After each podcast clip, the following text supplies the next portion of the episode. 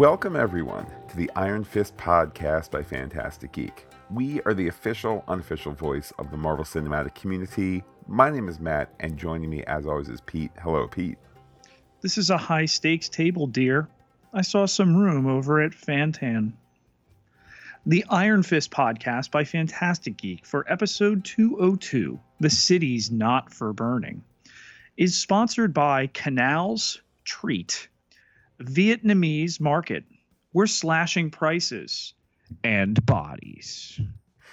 Pete, so glad to be continuing to be podcasting Iron Fist here. So glad to be keeping up our pace of three episodes a week as we get through this 10 episode season. Time to step inside the dojo and deconstruct this episode a Golden Tiger gang member stops by Canal Street Vietnamese market to grab a bag of cash, but is hacked up by the hatchet wielding Yang clan. Danny just happens to be walking by the market to find the dying tiger, and no one calls 911. As Chinatown simmers, Danny sees Mary from Wisconsin in a coffee shop. She admits it took a second to remember him, however, as she gets really focused when she draws. She shows him several of her drawings, which, though good, haven't helped her get any steady work. She asks him for places she can capture interesting subjects, but he cautions her about wandering around Chinatown today. He offers to escort her since Albert canceled work for the day, but Mary gets a little overwhelmed. Danny brings her back to his girlfriend Colleen's apartment. Danny explains how they met, and Mary asks to use their bathroom. Danny also explains why he's off work today, being sweet to Mary. In the bathroom, her heartbeat intensifies and then settles which causes her to sweep her hair back in a ponytail and leave rather abruptly for an appointment she forgot about with a different sounding voice. Colleen heads for work at the Bayard Center when she where she intends to resume her search for Frank Choi. Uh, Colleen suggests Danny go see Mr. Yang to prevent more gang violence. Danny flashes back to the seemingly never ending fight with Davos to see who would face Shou Lao as the last unbeaten warrior. Masked, their left hands bound, neither could leave until the other yielded or died as Davos's father, their sensei, Lei Kung the Thunderer, and Davos's mother looked on. At the center, Colleen finds her friend Sam setting up for a casino night fundraiser that Mr. Yang's wife will attend with her well heeled friends. Sam says Choi has left no breadcrumbs behind. Colleen runs into the teenage toughs she roughed up in the Silver Lotus restaurant. She disarms them and they split. She follows them back to their hideout where BB explains to their leader Rhino they found Colleen but failed to take her out. Colleen confronts Rhino, who brandishes a shotgun before he relents. She sympathizes with their plight living in tiger territory with space heaters and such. She tells them they can come to the Bayard Center, but Rhino don't want no charity. They good for now. BB apologizes to Colleen privately. She learns from him the Hatchet Gang is planning a decisive strike against the Tigers. Then they're going to get their own turf and be faux real players. Danny goes to see Yang down at the docks, but learns his nephew was the driver murdered in the armored car heist. Frustrated, Danny smashes Yang's desk with his fist. Ward's assistant, Katie, tells him Rand's acquisitions department can't make sense of why Joy wanted the mostly defunct patent she requested as part of her severance package. Turns out the patents were acquired defensively. Ward apologizes for being a bad boss. Katie learned from Joy's assistant that she's attending an event at Bailey's auction house, and Ward's schedule is bat s crazy. Mika Prada notes the change in Joy and wants to know if Davos is part of that equation. They're not a thing, only working on a thing together. Mika wants to work on Davos. Ward wonders if Joy wanted all the cash for home decor, but he really just wants to talk to his sister. His assistant badgered hers all week, but Joy knows things too, like that Ward is in Narcotics Anonymous.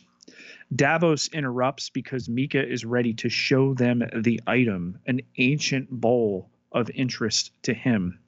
It also speaks to Joy, and Davos needs it tonight, and their plan doesn't work without it. Danny and Colleen reconvene and exchange info. They go to the charity casino and get Mrs. Yang to call her husband. Later, Mika, whose husband is a congressman running for reelection, makes a man out of Davos. Joy makes a movie out of that.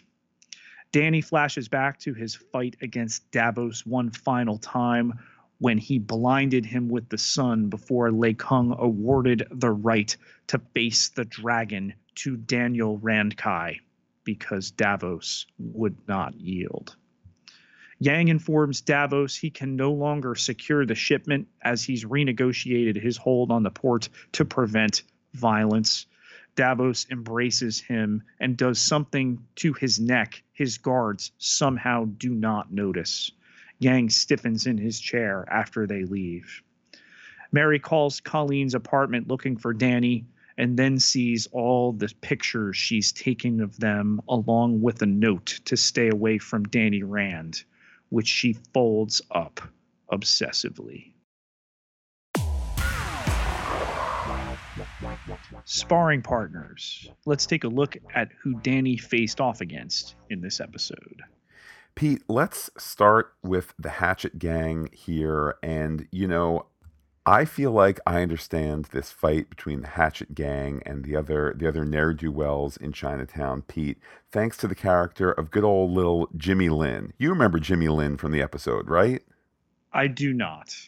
Uh, well, Pete, that of course is the lovable young boy who represents Chinatown. Wait a minute, Pete. There is no character in this episode to make me care about bad guys fighting bad guys in Chinatown. Now, let me say, obviously, in the real world, I don't want to see gang violence. I don't want to see communities pulled under, you know, and whatnot. But um, this is fiction, and I don't have an in to care whether hatchets kill the other people or the other people kill the hatchets. I need that little chubby faced boy or chubby faced girl to be like, no, their playground now has bodies. Or I think, Pete, of Spider Man Homecoming, it's not just the baddies ripping off the ATM, it's the fact that that's Caddy Corner from the deli where Peter Parker goes. That character isn't there, so I don't really care that much about these gangs fighting gangs. But wait, isn't Rhino's gang the chubby little boy that we care about? You you mean okay okay they are they are certainly the you know fairer faced you know little rascals and I, I will admit the line of you know don't you go to school well I just go for lunch I mean, there's a ton of kind of pathos suggested at there. Like, is he getting enough to eat at home? Is is there enough money at home? Is you know, is he picking up this life of crime uh, because uh, there's not enough structure in society and things like that? Okay, fine, but how many times have we seen Rhino's gang do bad things, including the well written good twist to, oh man, there's a mugging, Colleen Wing will help. Psych.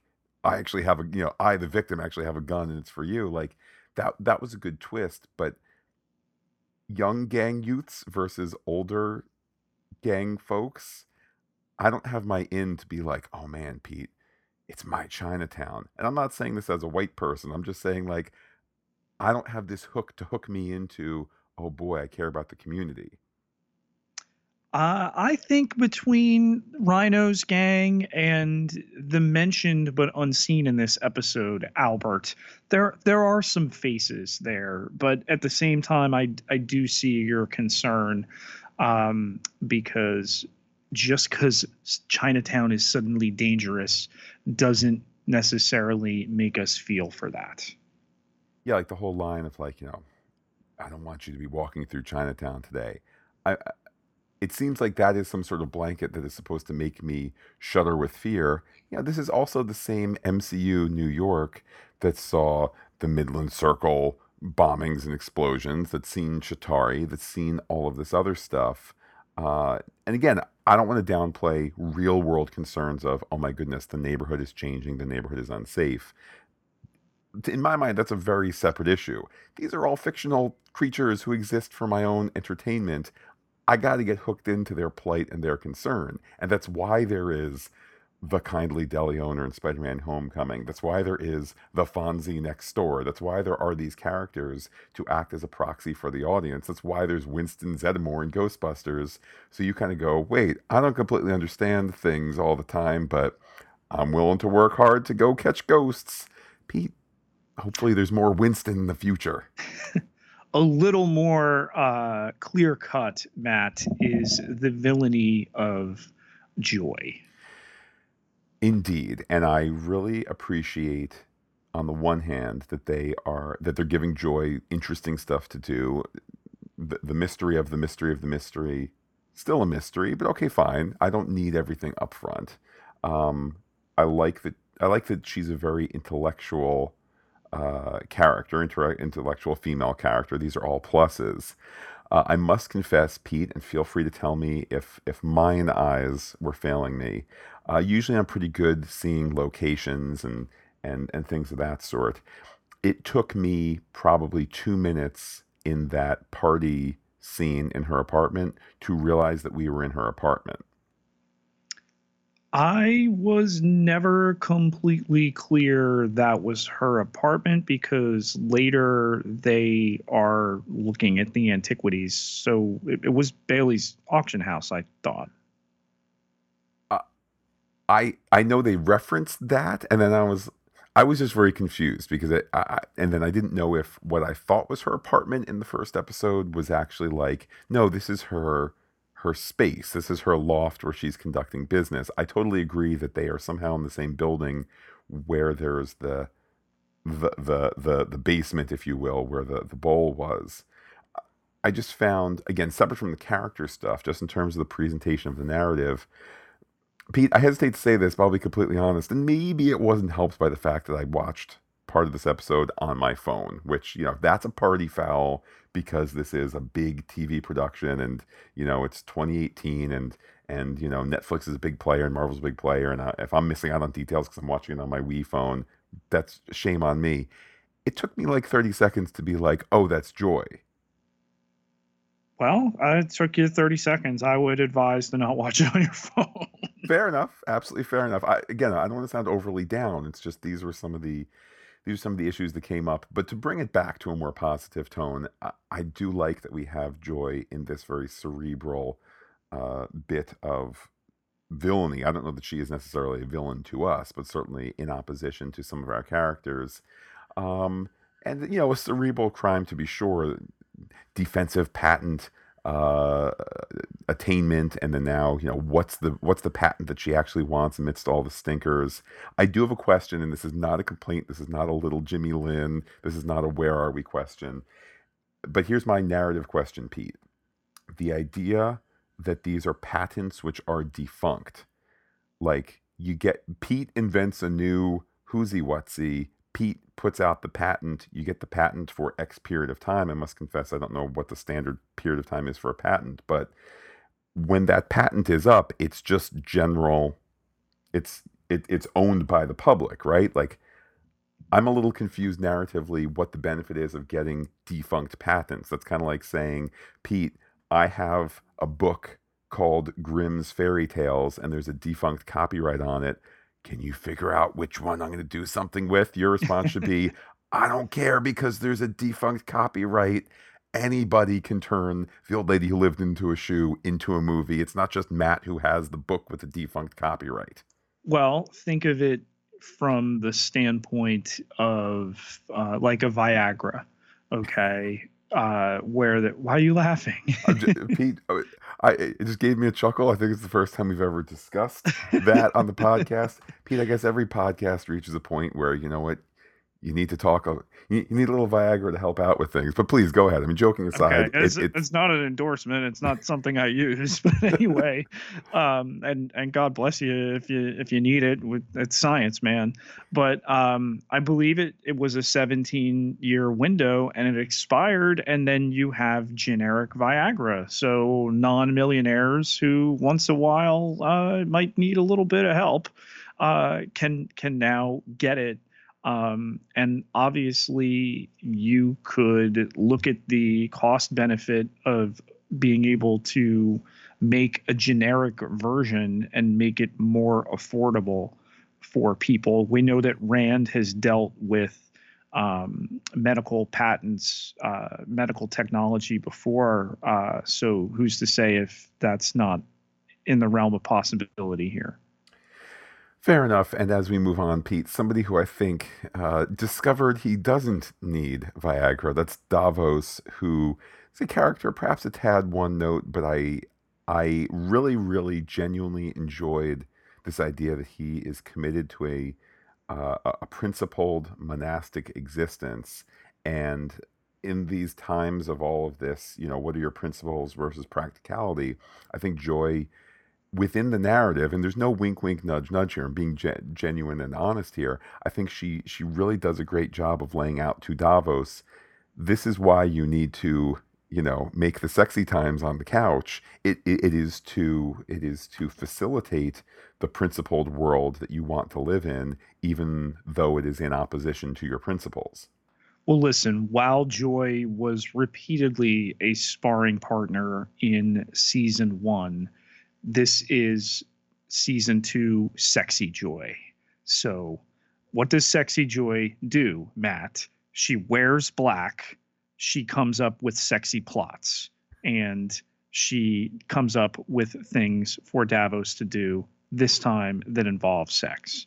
So it's just sexy joy being sexy joy and davos being not davos going somewhere in his mind while uh, this Mika lady did things to him.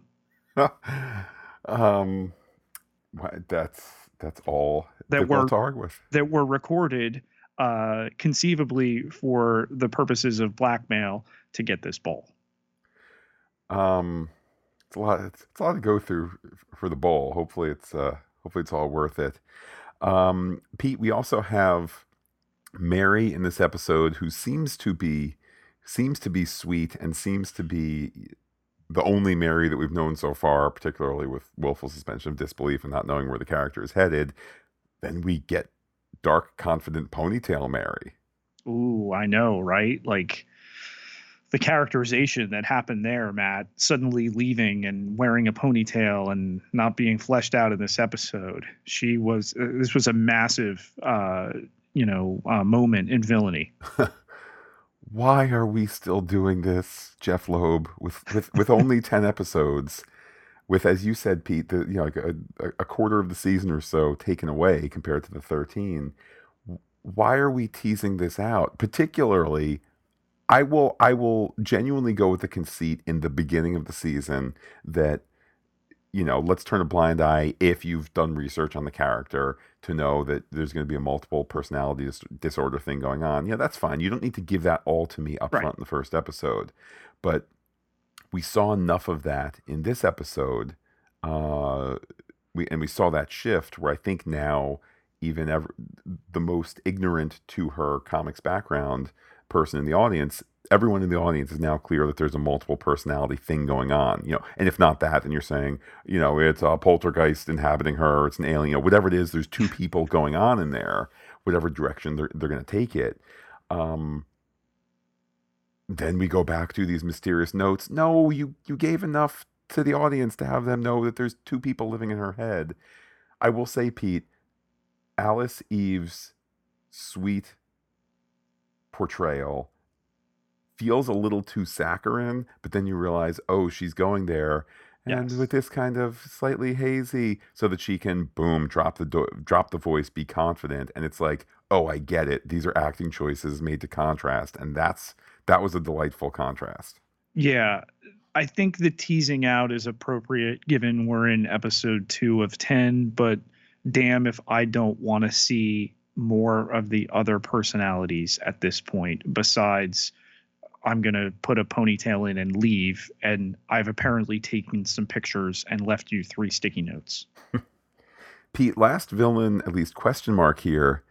Danny, who doesn't give his live in girlfriend a heads up that I'm bringing home another attractive lady of, you know, the approximate age of Danny and Colleen to just come and hang out in the apartment. I mean, I know Danny's heart is in the right spot, but you don't want to give your lady a little heads up that I'm bringing another lady home to the to, to the loft apartment dojo thing.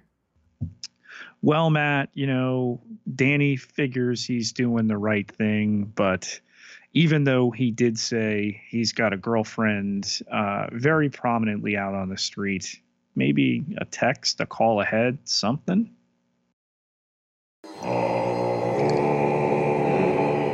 Time to focus our chi and look inside this episode. Pete, we talked before about Rhino's gang being, uh, you know, sort of proxy for the audience or a way for us to understand some of the troubles going on in Chinatown. What's their future? These fresh-faced youths hanging out in their Ninja Turtle foot style hangout lair with, you know, uh, extension cords powering their heaters, and I presume video game systems, etc. I think I saw a skateboard or two underneath there. Um, I think th- this is the.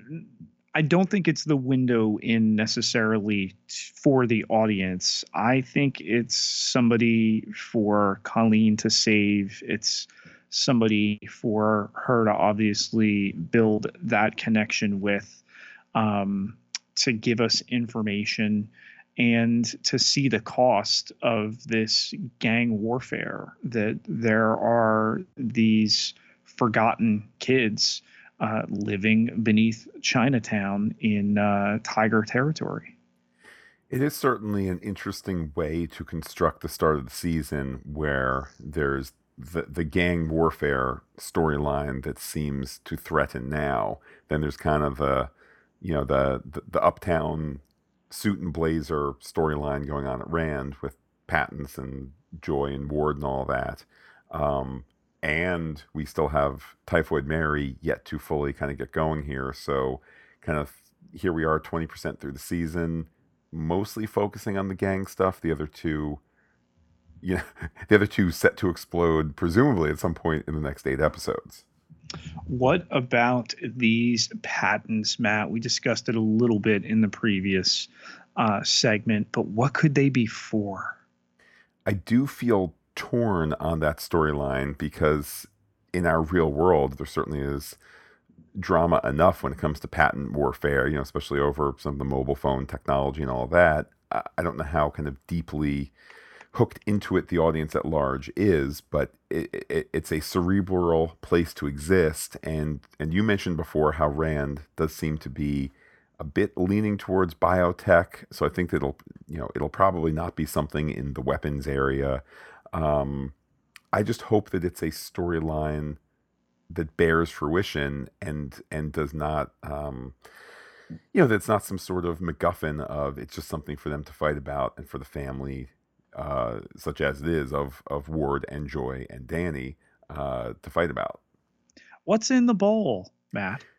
Well, certainly it being part of the Davos and Joy uh, mystery here. Uh, I mean, I suppose that gives us a view back to your prior question, Pete, in terms of you know Joy's ultimate plan here. Clearly, the bowl has some sort of quasi mystical connection. I mean, it's it's more than just a uh, you know a brass receptacle into which one could put you know whatever one puts uh, puts in a bowl. Um, again, I, I I feel pulled between I want to have a season long mystery, but also I'm a little I'm a little nervous that it's going to end up being you know dragon bones at the bottom of middle Midland Circle, and I'm, I'm going to be let down a little bit. Hopefully, the Joy Davos pairing can lift me back up, Pete who took pictures of Danny and Colleen?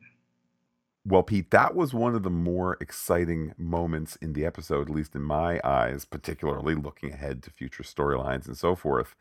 Uh, to me, it, it it is clear based on very little evidence that it's one of Mary's other personalities. So she's kind of got this Dr. Jekyll, Mr. Hyde thing going on here, and sweet Mary perhaps doesn't even know why she keeps running into Danny. Uh, I mean, you know, albeit in this episode she she was not kind of in his path; he just happened to walk by, sort of thing. Um, that's an interesting place to see where we're headed, and I. I find myself really excited to get into this Dr. Jekyll, Mr. Hyde thing with Typhoid Mary. Um, I don't think it's a, a retread of an old, you know, of an old story, though you know, Dr. Jekyll, Mr. Hyde, certainly uh, an old story, but I think there's tons of potential there.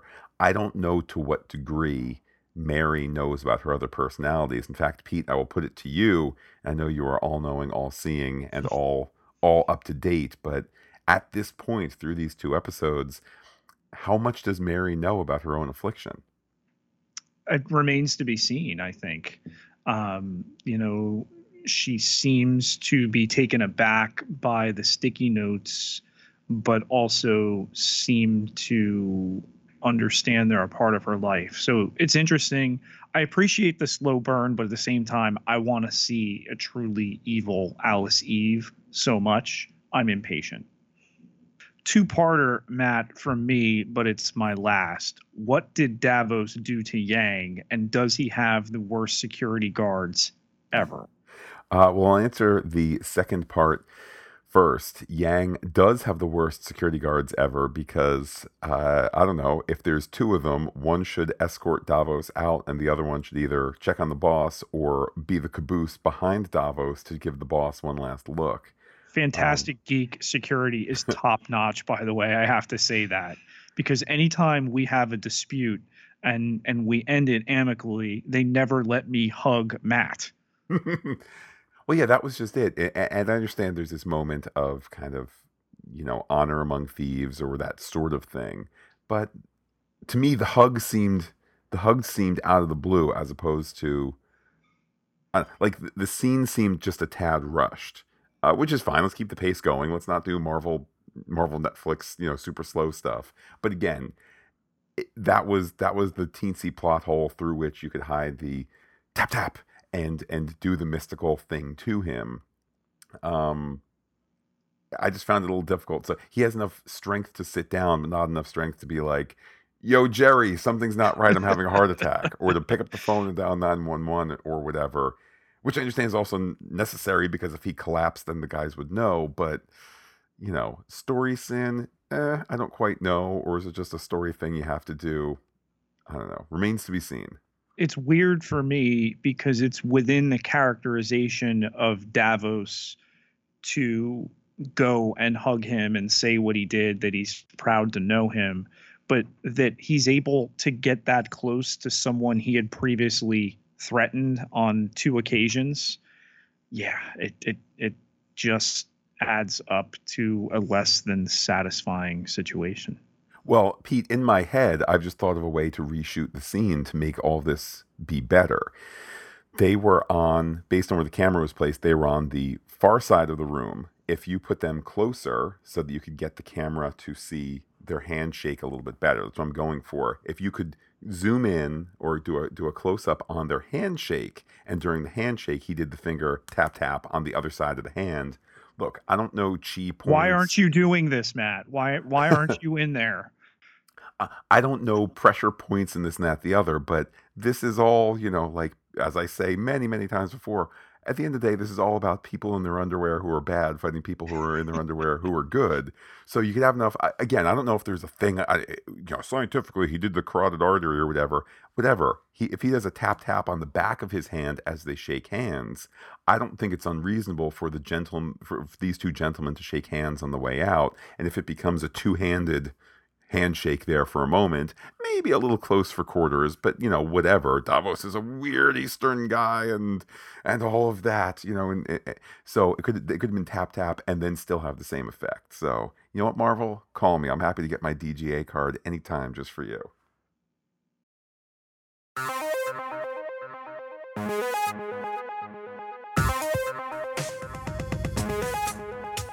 Let's listen to some messages from the mystical city of Kunlun.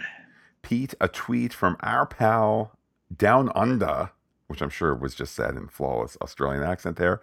Uh, that's Shmahu on Twitter, aka Jeremy, and he said to us, So great to hear your non fawning, realistic yet hopeful review of S2E01. That's your episode 201 uh, of Iron Fist.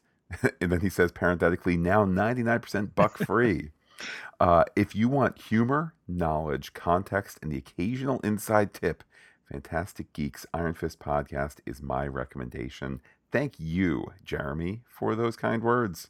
Absolutely made my morning to uh, see that in uh, this hemisphere, Matt. Uh, upon waking this morning. Um, and certainly uh, between uh, Jeremy's comment on Twitter or anybody who feels the same who'd like to go to iTunes and leave a review, we'd love to hear from you. Indeed, Pete. And after they've done that, let's have them be in touch with us so we can make sure to uh, to acknowledge that. Pete, how can people be in touch with you? You can find me on Twitter at Peter P I E T E R J K E T E L A A R 9,967 followers. Can't be wrong. And while I'm personally on Twitter as Looking Back Lost, do be in touch with the podcast. Comment on phantasticgeek.com. Check us out on Twitter, Instagram, and Gmail, where we are Phantastic Geek as well. But wait, Pete, there's more. Facebook.com slash Phantastic Geek, all one word with the PH. Like it today. And if you have multiple personalities, you can like it several times. Pete, we have some great stuff in the pipeline in the next month. Of course, continuing to go with Iron Fist. Uh, we also have our God Friended Me podcast, a, a, show debuting in these United States on CBS uh, later this month. Also, we are increasingly hyped about New York Comic Con the first weekend in October, where we're going to be at the panels for Marvel's Runaways, Star Trek Discovery, a whole bunch of other good stuff. What am I leaving out, Pete? Daredevil. They just added Daredevil, so really uh, excited that Marvel Netflix came to their senses and figured out. Wait, we have a show in Hell's Kitchen. We have a show about Hell's Kitchen that's coming back sometime before the end of the year. Let's do a thing and show you the first episode of season three. Indeed, and uh, definitely looking forward to that. So, all of that going on the Pop Culture Podcast feed, uh, along with the individual podcast feed, podcasts feeds for those shows. But Pete, bringing it back to Iron Fist, we'll continue to do three episodes a week, Sunday, Wednesday, and Friday. So, definitely looking forward to talking to people again on Wednesday for episode 203, both on the Pop Culture Podcast feed and the Iron Fist only feed. With that, Pete, I will say adios to all our listeners and give you the final word. The city's intoxicating, every corner of it, but it's hard to know where in the puzzle I fit in.